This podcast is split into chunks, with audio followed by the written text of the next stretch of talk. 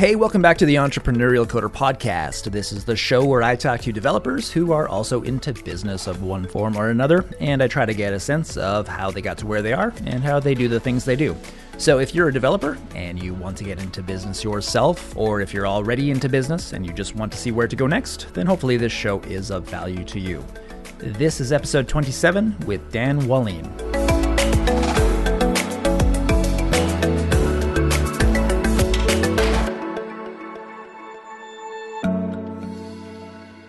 Quick announcement I have just launched my latest teaching focus, which is going to be on security for React applications. You can find it at reactsecurity.io. So if you're a React developer and you want to find out how to do things like add authentication and authorization to your app, if you want to find out how to harden your front end React code, then I've got some courses that will show you how to do just that. There are some free course offerings, there are some pro courses. Hopefully, you can find something that is useful for you. Head over to reactsecurity.io to check it out.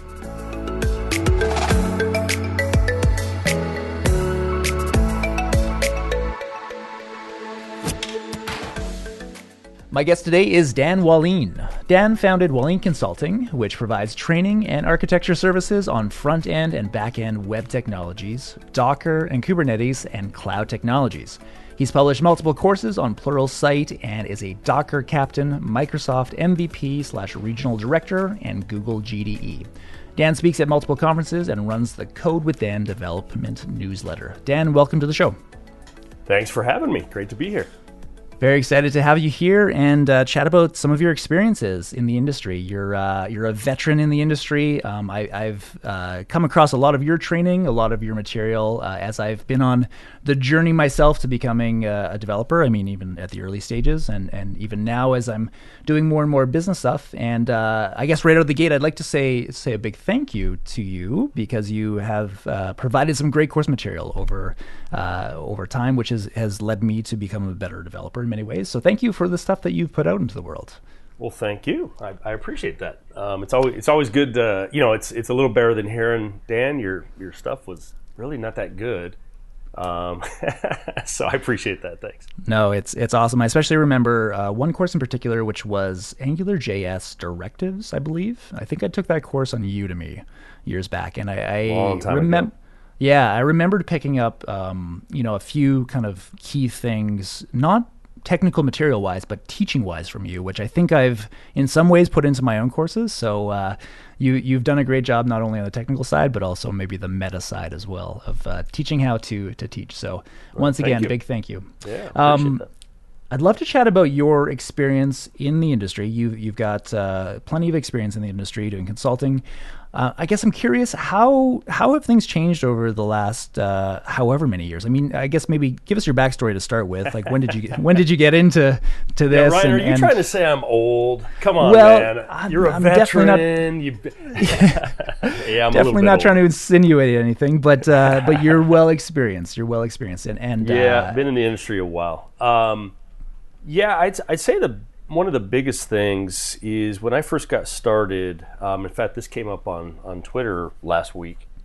Um, it was it was pretty hard to to get your name out there, uh, okay. and really the the main mechanism back then was books.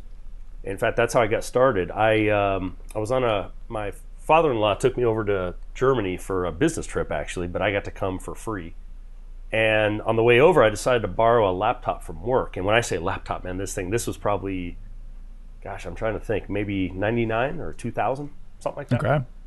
And anyway, I, I brought this laptop, and man, it was thick because, you know, laptops aren't quite, uh, they're not what they used to be. Let's put it that way. They're right. a lot thinner these days.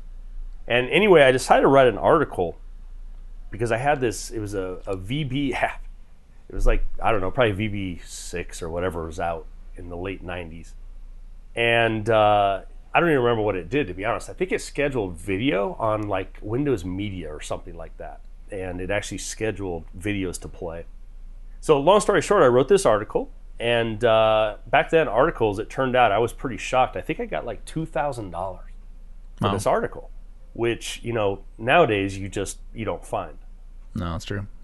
So anyway, that led into a publisher contacted me, and I thought at the time, being new back then to this, that wow, you know, this this must be really something to get contacted by a book publisher, and you know, you kind of feel a little bit special, and it's not as special as it seems. it turns out. Um, but back then, it, it was it was definitely a little bit harder uh, to get into mm-hmm. that, and so I, I, ended up doing it, and I think I probably made five cents an hour, something like that. Something like that. Um, The book was not worth it at all from the financial standpoint, but from the career standpoint, it actually uh, it was a it was called XML for ASP.NET developer, and okay. so it was uh, all about XML because that was the hotness back then. Mm-hmm. With uh, and .NET was just about to come out. So long story short, that kind of kicked things off. And then I'm like, well, cool. Kind of what's the, what's some more things I can do? Because you know there was no Twitter back then, there was no mm-hmm. Facebook, there was no social media. Um, we had like Windows Messenger maybe, and you know that's about it. So from there, I said, you know, it'd be kind of cool to maybe speak at conferences or something like that. And back then, there weren't that many conferences compared to like now. It's like every week, you know, there's hmm. a conference. Right. I, and I mentioned this mainly because it's a failure story that ultimately became success. Okay. But for the first few years, literally, all I heard was no. Um, hmm. I'd apply to, uh, and, and these were all really big conferences. They weren't, again, they didn't really have any small ones back then. Yeah. It was these, you know, big ones that anywhere from uh, 2,000 to 20,000, you know, people. Right.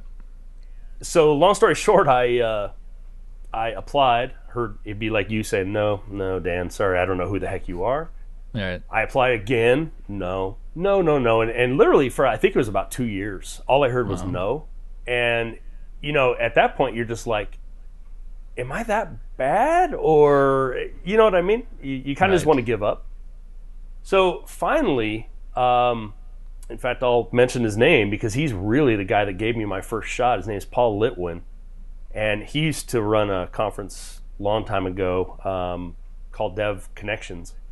Okay. And I got a shot and uh, you know that kind of took off from there and that's how i got into that aspect so uh, my moral of the story here first off for the folks that maybe you're thinking about going independent or even just doing some stuff on the side i think the best thing you can do with yourself for yourself right off the bat is uh, is build up some some brand um, yeah. for yourself and, and by that i don't mean it's not a popularity contest.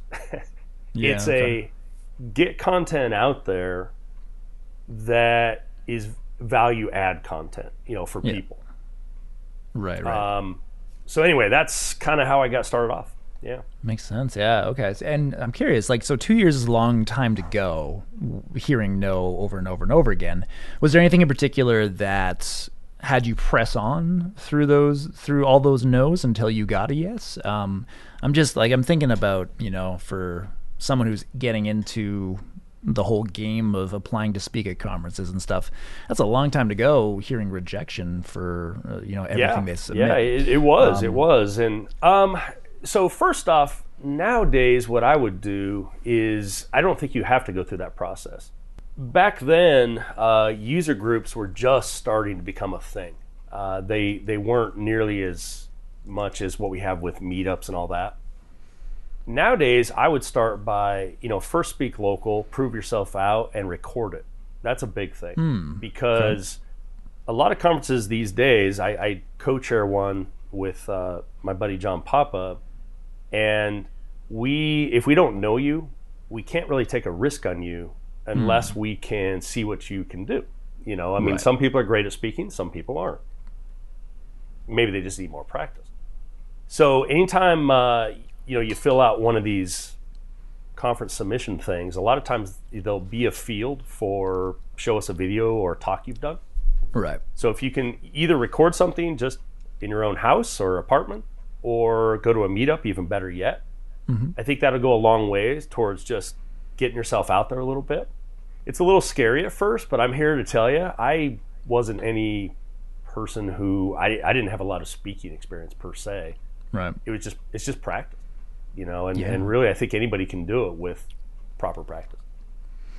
Yeah, yeah, I think you're right about that. I mean, I, you know, I, I, make no claims that my conference speaking ability is is at any you know point along a spectrum where it's good or, or whatnot. But it's I've certainly become more comfortable over over the years in speaking at conferences. And uh, I remember when I first started, and it was a like you suggested, it was actually a local meetup that I started at. Uh, you know, was able to get some experience from that to go into do other meetups and, and eventually conferences. And uh, yeah, it, like when you first start out, it is not something usually for most people i would say it's not something where you're gonna be shining right away. It takes practice. It takes years of of you know honing it in to to get to a spot where i guess a you become you're at the point where you've got some content recorded and, and some notoriety where you can then be selected more easily perhaps by other conferences but just also that you feel a certain amount of comfort on stage where you're you know you're, yeah. you're giving it you're giving it a, a, a decent performance as it were um, so I think that's that's spot on.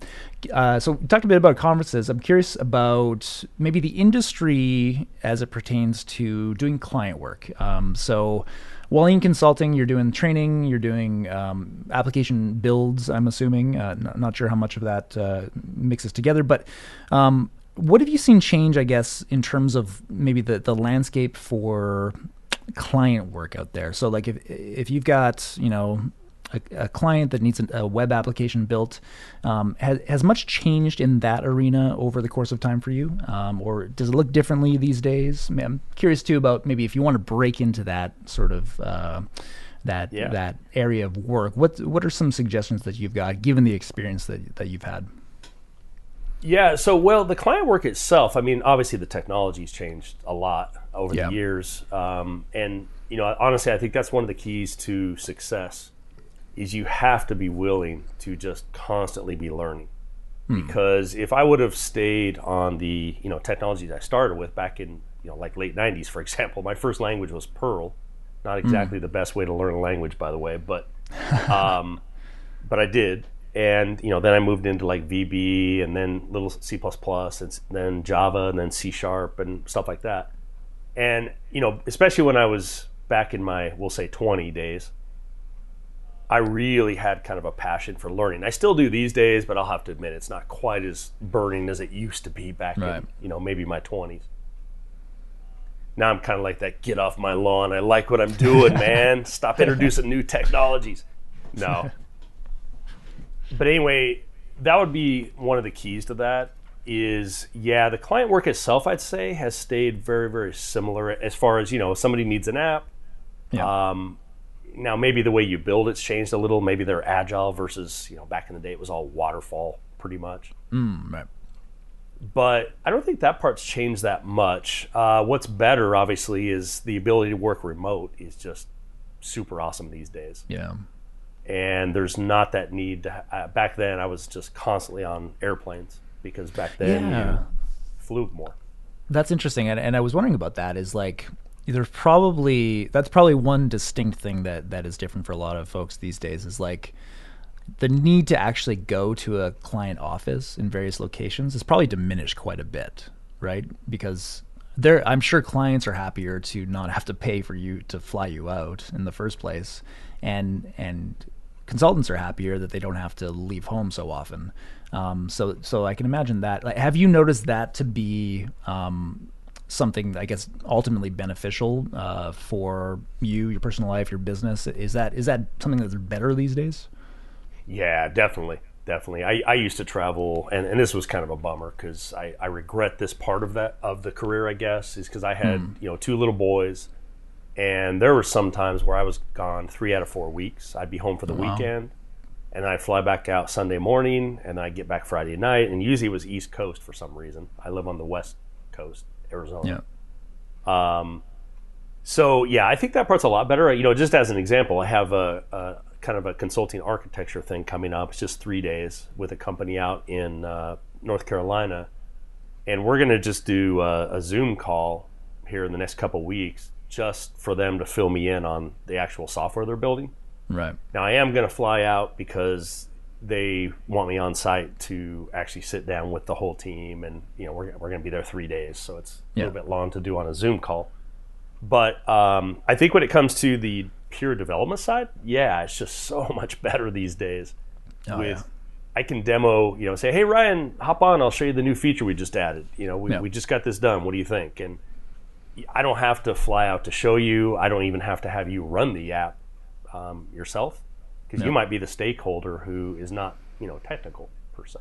Sure, yeah, yeah, it's a huge boon I think for everyone. Uh, yeah, it's something I've been thinking about recently, where I'm like thankful that m- th- this time at which I'm getting more and more into consulting, into web development into business is a time at which I can be at home uh, without having to get up and leave all the time, which is I'm very very um, glad about. At the same time, I do enjoy travel. Like that is something that that's enjoyable yeah. about going to conferences. But you know, at a certain point, there's it's, it's perhaps a little bit too much. Um, so uh, I'd love to chat too about your approach to doing courses because you're you're well known in the industry for doing lots of courses. You've got lots of stuff on Pluralsight, on Udemy. Um, you've you've been at that for quite some time. Like when when would that have started for you? Was that kind of like have you been doing that back in the VB days, or is that a newer thing? How long have you been doing courses for?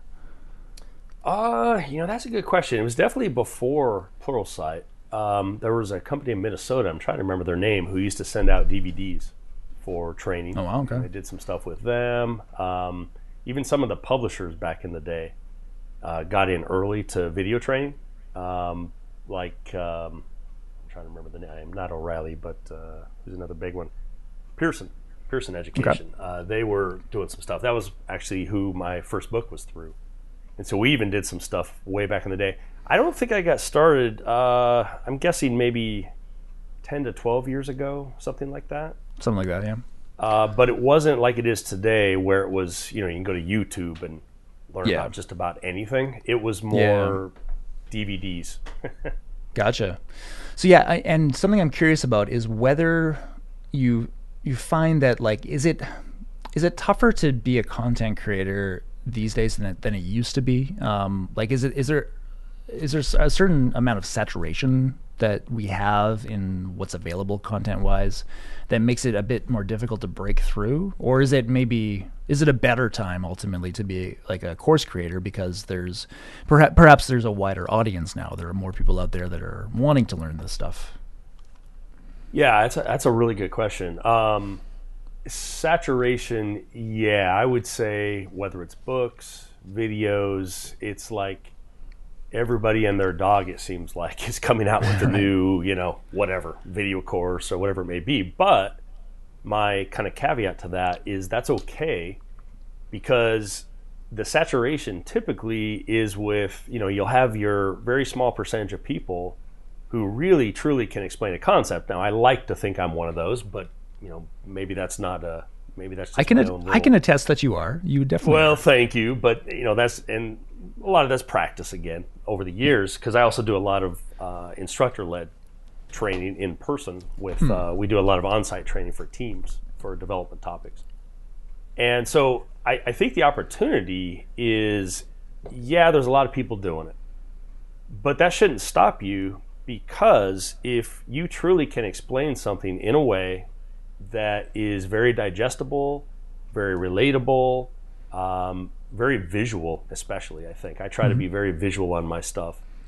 Then you're going to stand above, you know, the rest of the saturated crowd and yep. you could actually do really well. Now, going out and let's say, you know, Ryan says he wants to go out and do a course on technology X, whatever that is.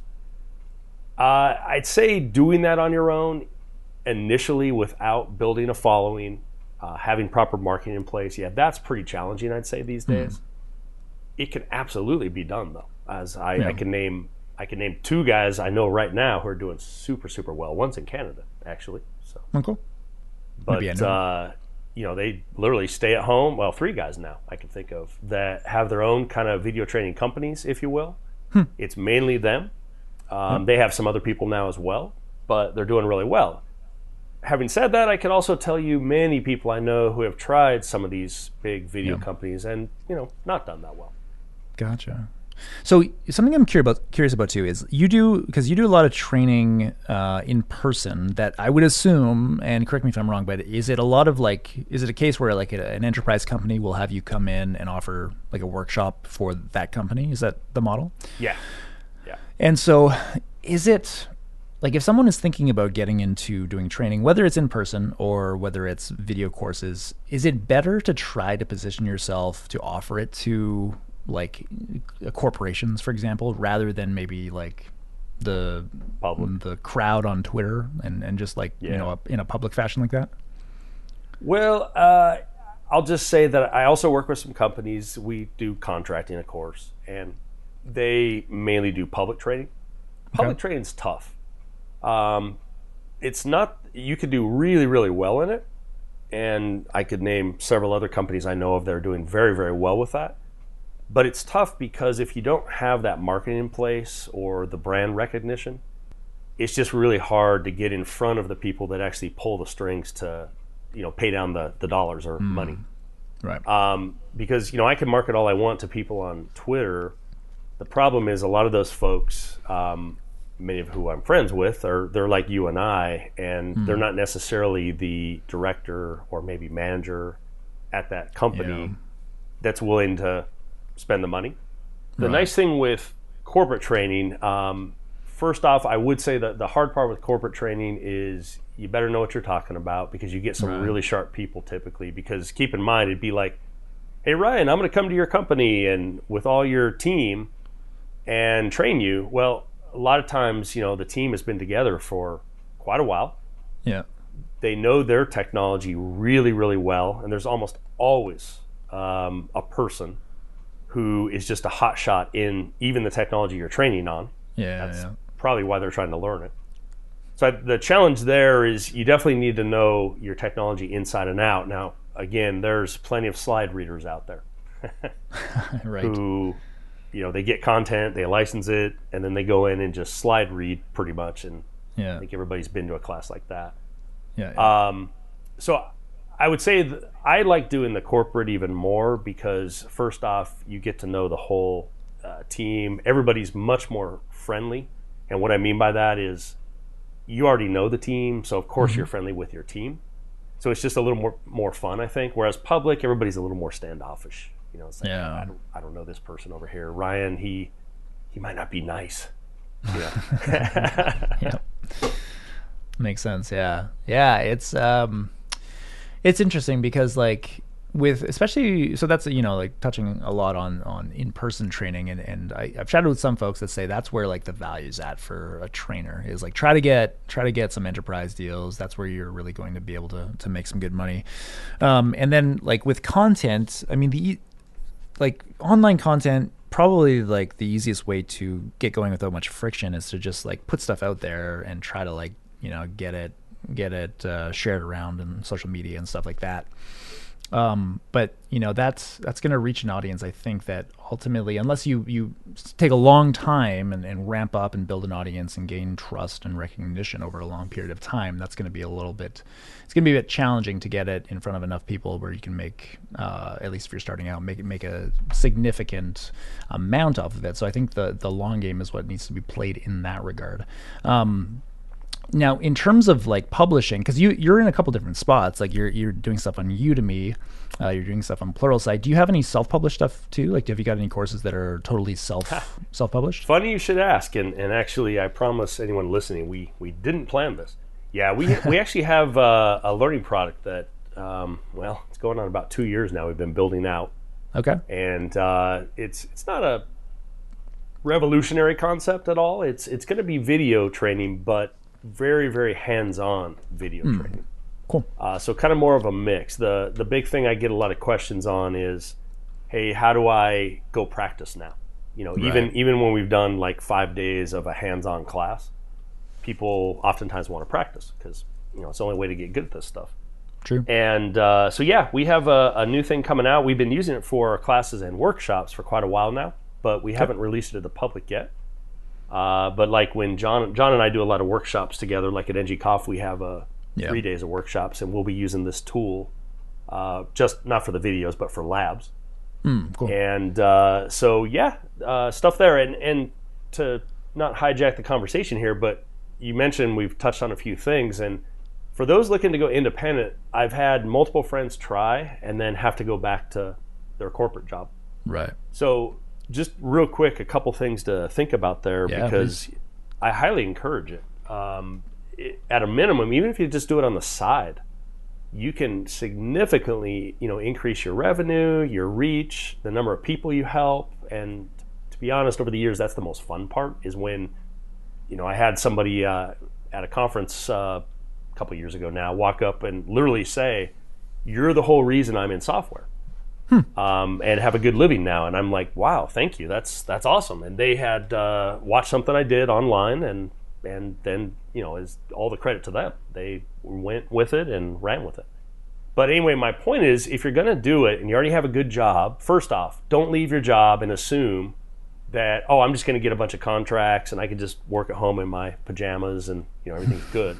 right. Um, I treat this type of business as a mutual fund. And if you're not familiar with mutual funds out there, um, basically diversify. So, you know, I mentioned we have an engagement coming up that's going to be architecture. Uh, we will also do uh, actual the you know hands-on uh, coding.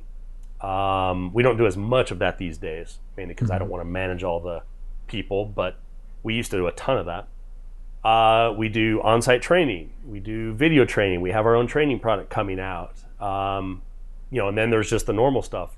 Stay involved with social media. Stay involved with uh, YouTube and stuff like that.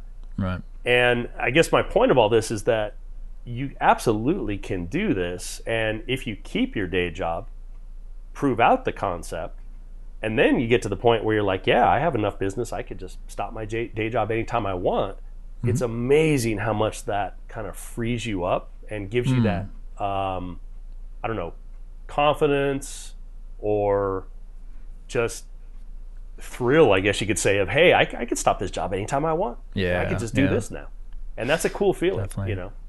Yeah, it's freeing for sure. I um, I, have been seeing th- this sentiment play out in in a lot of people's Twitter feeds lately, where they talk about like stuff gets good when you when you have margin and margin can be be a lot of different things right like in a business margin can be just you know how how much cash you are bringing in versus how much you're spending, and hopefully the amount you bring in, uh, the amount that you're able hope. to profit with is is is is decent, and, and, therefore you have a good margin there. But it's also things like margin to, you know, have space and time in your personal life. It's margin to um, have the freedom to go where you want to go, and all this stuff. So I think you know one of the things you're touching on there is like once you once you're able to get some margin, as it were, by having a job, if you do, and and being and, and being in a position where you've got other various things going on around you, like you're selling courses, you're serving clients, and you, you're you're building up a, a network that way.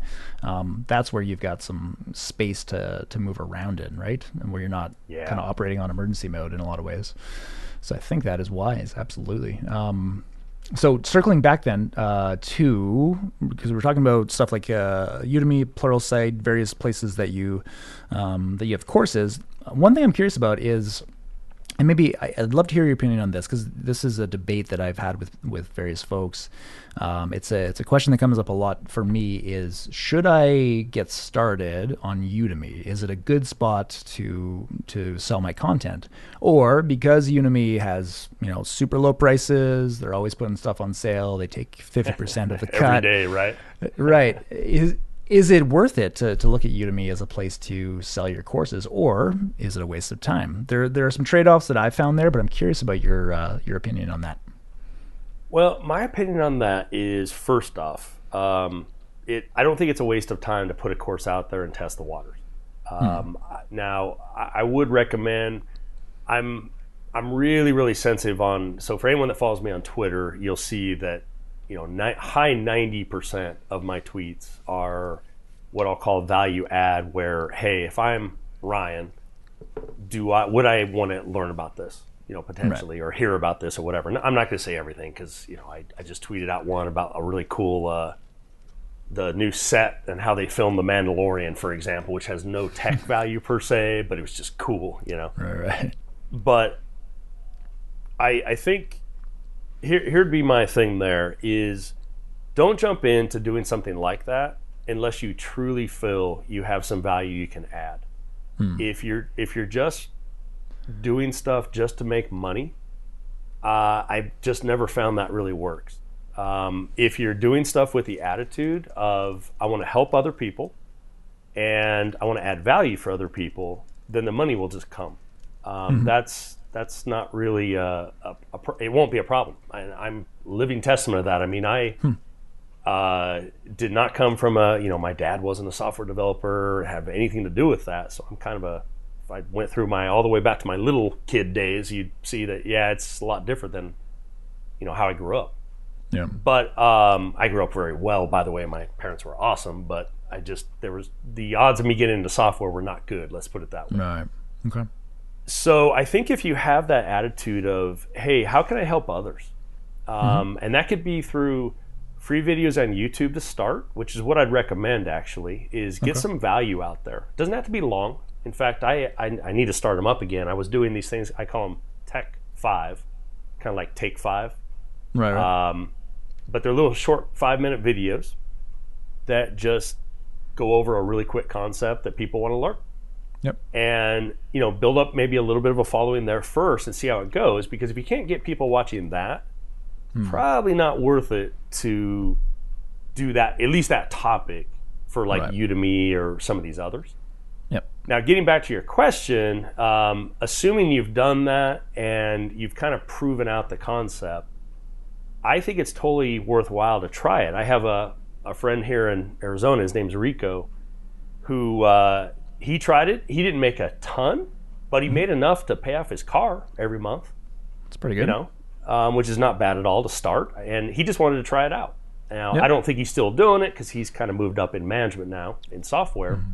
and probably makes more just from doing his job. But um, I think it's a great way to test the waters and kind of get a feel. Now, would I limit myself to that course on Udemy? No, because Udemy, at least last when I did something for them, didn't have a exclusivity um, contract, Right. and so I don't see any reason why you might either go to like Teachable or one of these that are self-hosted. That'd be something you could look at. Test the waters there, see how it goes, start to market it. Yep. Um, you know, with with uh, products like Gumroad, uh, they're uh, kind of e-commerce type thing that if you want to sell like an electronic book, uh, they make it like dead simple to Yeah. do that. And I think there's just so many avenues that if you're willing to put in the time, and, and here's the kicker, because Ryan, I suspect you're the same, given that you do podcasts too. uh, you know, my weekends, I'd love to say I'm out playing golf or uh, doing whatever, but like this weekend, I worked. Gosh, I don't even know. I, I probably put in at least 20 hours, uh, maybe maybe more. Uh, now, Yep. part of that's I have a Pluralsight deadline. Yeah. Yeah. so it's crunch time. kind of self-imposed but that's most of my weekends i mean i'll take a break don't get me wrong because i have a family and i definitely believe in family time but i think the kicker to this is if you're not willing to put in the effort and the time um, especially if you have a job today and at night you're not willing to start putting these ideas together and doing the videos Right. you know yeah you're probably not going to be successful um, so there's some there's some work to it but work smart work smart at it. Yeah, yeah. I think I think that's right. I mean, and you- probably saw some of these tweets going around. I, who was it? DHH maybe on Twitter. The uh, if he didn't initiate this this uh, thread, he was jumping in on it. It was something. It was something around like how we shouldn't be. I mean, this is his mantra anyway. We shouldn't be like working. Uh, crazy hours beyond eight hours a day, etc. And I think there was some discussion recently about how I think it was a debate really. It was like, can you get to a decent spot business wise, whatever, if you, you only put in those eight hours a day, uh, you don't put any extra time in evenings and weekends. Um, and there's a, a lot of people, there's a lot of people I think that almost take a little bit of offense to the, the fact that, to the, the idea that you, you need to put in plenty of extra time if you want to improve as a developer, uh, if you want to make something happen business wise. Um, th- it seemed to me anyway that there's there's this like whole crowd that denounces that idea. Um, now I'm of the opinion that you kind of need to do that. You kind of need to to put in the extra effort, the time, evenings and weekends to you know go beyond just your regular day job to get to a point where you can replace your day job. That's maybe maybe maybe that's the best spot you could get to is like put in the extra effort early on so that eventually that could take the place of your day job. Um, now it sounds like for for people like you and I, maybe the that extra effort really never subsides. Like there's extra effort that continually yeah. goes on year after yeah, year. Much. That's that's at least the the spot that I found myself at. Um, yeah, which too. I mean, you know, it, which I think like if you're someone who likes the work and, and if it's it's if if it's what um, gets you going, then then sure. But but anyway, this idea that like you can make something happen without putting in extra time uh, around your your regular hours. I don't think it works. It sounds like, anyways. All that to say, it sounds like that's that's what you're you're kind of. Well, I would too, agree. Like now, having said that, um, if I could go back in time, mm-hmm. I don't think. I think there was plenty of times when if I would just would have focused more and stopped trying to satisfy everyone and say yes to mm-hmm. everyone, and especially when I was younger, because you know when you do get like going back to conferences you know now they start to reach out to you to come speak. Right. you don't even have to apply. And you're like yeah i'll do that. Yeah i'll do that. Next thing you know your your schedule's booked up. Yeah. and now uh, a really good business opportunity comes through and you're either a doing that now at night while you're at the conference right. or b you just can't do it. You know it's an yep. opportunity cost. So having said that i think there is something to be said about working smart um, right. I will say in my younger years, I don't think I worked smart. Now mm. I think I'm a lot better at that, where I'm totally comfortable now, nicely saying no. Um, right. In fact, you know, when, when you and I originally talked uh, on Twitter, I think, about doing this, you know, I, I do get an opportunity to do a lot of these podcasts. A lot of times mm. I have to say no because I just can't fit everyone in. But this yeah. one, because of what we're talking about, this is kind of near and dear to my heart because yeah. I'm all about – you know, if we can through this and other things we're doing get people to be able to improve their lives and be more knowledgeable and all that, I'm all for that because yeah. that's. I mean, if you have knowledge and don't share it, then what's the point? Sure. Yeah. Well, I appreciate you taking the time. That's that's very much uh, appreciate it. Feels like a very special, very special well, podcast. because it's special because it's, it's, you, man. Oh, thanks, man. um, yeah. No, I think that's spot on. I'm curious. Then, so you you said how you previously maybe weren't working smart when you were uh, in your yeah. earlier years. What does that look like then to work smart? Like, what are some indications that you're working smart? How do you know if like mm-hmm. something you're about to do isn't such a smart idea? Well, so the number one thing I wish I would have done, and I won't say I'm perfect at this, but I, I wrote a blog post quite a while ago called, I think it was The Art of Productivity. Okay. And if either the night before or right when you wake up in the morning, if you can't name and in a perfect world list actually the top three things, and I wouldn't go more than three to be honest, because it gets frustrating if you can't meet your three things or two things mm-hmm. or whatever you say if you don't know what that is, and it, it can't be generic, by the way, it can't be work on project. Right. You know, it has to be very specific, uh, three things or two things or whatever you decide. Then working smarter to me is staying focused. And okay. for me, it would have been a matter of like, for instance, let's say I'm writing a new uh, ILT course. That's an instructor led course for a company. So we do a lot of custom courseware. Okay. And let's say I'm putting in the time to research uh, the technology they want. I'm doing the stuff I hate to do, which is like slides. Uh, I hate doing slides, but um, you know, code sample stuff like that.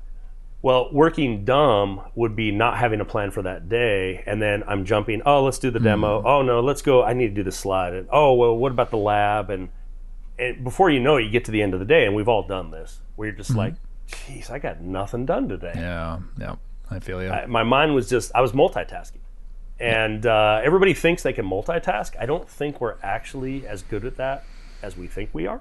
Yeah, I've heard that we're not even capable of it, really, right? That's not... what I've heard too. I don't know. Yeah. I think you do it probably, and but everybody does it. But I don't think it's working smart. Right. So one of the things that I'm very kind of more mindful of, if you will, is what are my top work items for the day. Mm-hmm. Uh, just to give you an example, so for today, I have finished recording this new course for Pluralsight. I just finished it yesterday, actually. That's why the weekend was super busy. It's uh, going to be on Kubernetes. Uh, it's Kubernetes for developers deploying your code. So it's a Docker mm-hmm. Kubernetes course. And so today, now, in fact, as soon as we get done, I'll probably go eat lunch and then come back. And I need to review now some very specific sections because I want to okay. make sure that you know how it is when you record something and then maybe you listen to it a week or two later Yeah. Sometimes you're like, what the heck was I thinking? Like, this is horrible, you know? And then I guarantee today and tomorrow, I'll probably re record some sections because I'm really picky. Yep. Um, and so my goal today, though, is to get through the entire content, make notes about what I need to redo, and then tomorrow, I promise them I'd have re- everything ready. So tomorrow, I'll then have everything re-recorded, and uh, hopefully, there won't be much I have to re-record. Right. But circling back to your question, how do you work smarter? Well, working smarter is it's kind of like uh, going on a, a drive, and like, all right, Ryan, let's let's get in the car, and all right, where are we going? Oh, I don't know, just drive. I think Right, that's how right. most of us work. Whereas Yeah, yeah. if you're like, hey, Dan, I've already pulled this up on Google Maps, and then along the way, let's eat lunch here. Oh, and there's a really cool thing here. Let's visit that. And you have like this whole plan. Now, you know, it doesn't mean obviously we have to stick to the plan, but at least we have a plan. Hmm. And to me, that's the number one thing for working smarter is Yeah. what are we doing now the next step up from that is what are your overall uh, like weekly or monthly goals because ultimately if i'm building a product like we're doing right now well obviously my three things for the day need to tie to that. Now today they're not going to tie to that because i have this other deadline so i have no mm-hmm. choice. But starting thursday i'll be back on that and i'll have mm-hmm. some very i have some very specific things i need to fix and uh, we'll go from there. So anyway I, I think it's more of just instead of i'm all for allowing life to be fun and, and we do mm-hmm. things on the fly. Like Yep. i mean that's makes life more fun right? But at the same time i think if you don't plan your life things are not going to work out like you want hmm. i mean that's kind of goes without saying Yeah, yeah, it's interesting. Like there's a need to put some structure around what you're going to do Yeah. if you want to have any kind of roadmap that you can follow to, you know, get where where you want to go. Now, the exact route that you take to get there, maybe that differs from what you initially set out to do, but but knowing your milestones anyway, or or the things that you've got to do, I think that's that's crucial, right? I, I mean, I, I've certainly found that to be true in my own work. The, I, I have not been the best at at setting those setting setting that that kind of daily agenda, doing the things, uh, getting the things done that I know need to be done. Uh, in, in many in many instances, I've been on sort of reaction mode where I'll let my uh, clients kind of come at me in my inbox and say, "Hey, we've got this problem we need to fix now," and let that derail my day in some cases, which I've got I've got to find some way to to try to mitigate. But uh, that's a hard one though when they need your time so yeah, yeah, totally. But but I hear you, man. Like the the feeling at the end of the day that you've got when you've you, you've had no true direction and you've kind of just been waffling on a couple different tasks. Not the best feeling, but when you do have a list of things to get done and you you do knock all of those out, I think that's that's smart work and that's a good feeling at the end of the day. Um, so I'm there with you. Um, I wonder about so back on the topic of, uh, of publishing in different different spots, uh, Pluralsight as a um, as a publisher is it is it one that you would recommend trying to get in with uh, as opposed to some some of these other publishing houses? Uh, is there anything about Pluralsight that is kind of special in the industry that you like? Um, and I guess maybe what's your what's your just general review of them? Well, I love Pluralsight. Um, Aaron Skonnard, who's CEO, um, Fritz Onion, who's one of the partners with Aaron, they started it. Um, those guys are just super cool stand-up guys, and you know I knew them back when they were literally, I think, taking out loans just to get this off the ground. You know, Yeah. um, so what they've done has been amazing. So I, I like that because they have a story of they weren't given money. I mean, yeah, they did get seed money later or funding later, but they took it off the ground all by themselves with their group. Um, and I like that a lot because when you've been at the very start of it and you weren't spoon fed, you Yeah. know, like some people are, like some startups that get funding and then they just kind of go away because they don't really Right. have the I don't know if the fortitude's the right word, but they don't have the the work ethic or whatever to push it, see it through. You know, they did. So anyway, that's uh, they've been doing this for a long time now.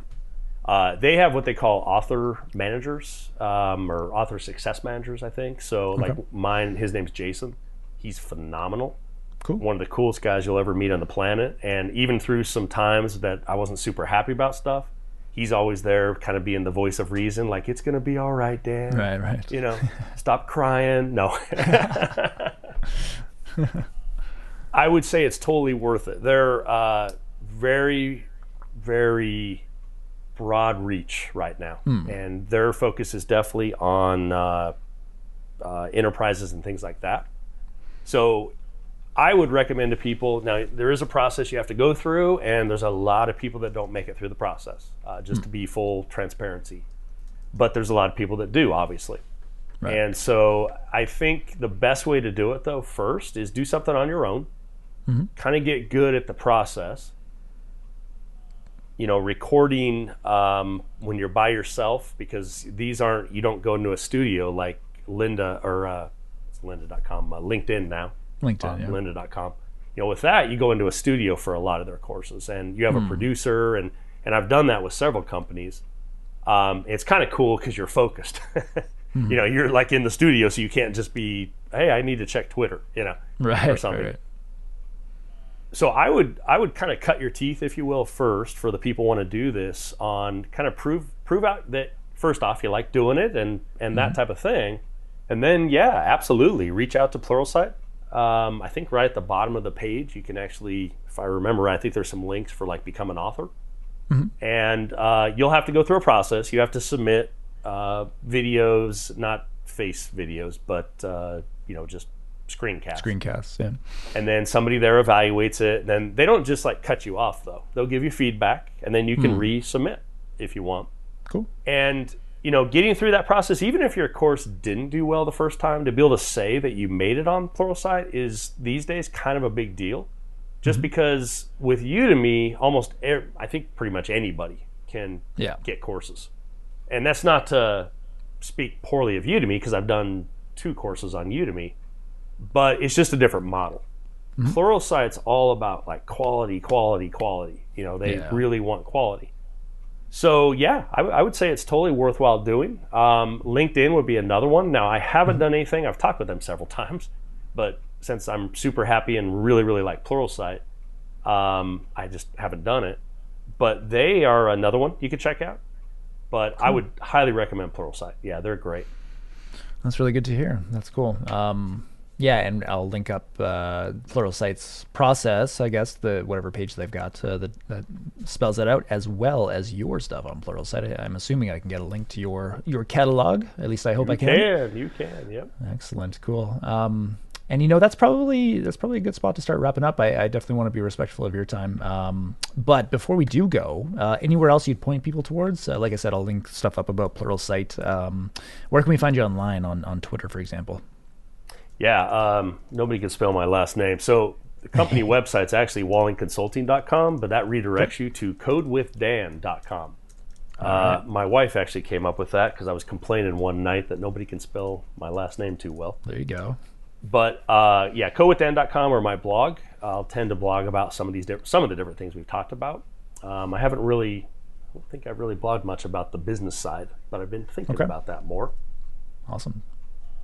Yeah, and then uh, on there on the blog, you'll there'll be links to Pluralsight and all the other stuff we do. Excellent. We'll link that uh, that up in the show notes. Well, um, Dan, it's been awesome chatting with you today. I really appreciate uh, you taking us through your your experience, and uh, you know, it's super valuable to hear about uh, where you've come from and where you're at now, and uh, it's encouraging for for folks that are on this journey. So, thank you so much for sharing your experience with us. No, thanks for having me. I appreciate it, and definitely encourage folks out there give whatever idea you have, give it a shot.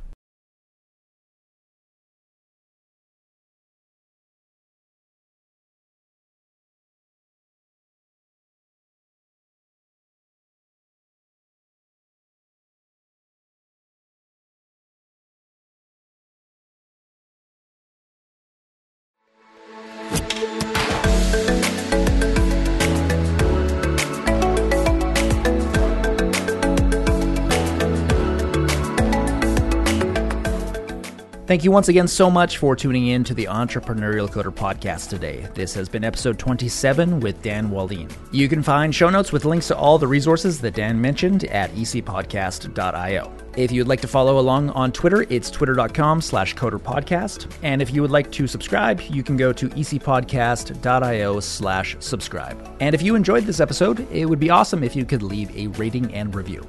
Until next time, happy hacking.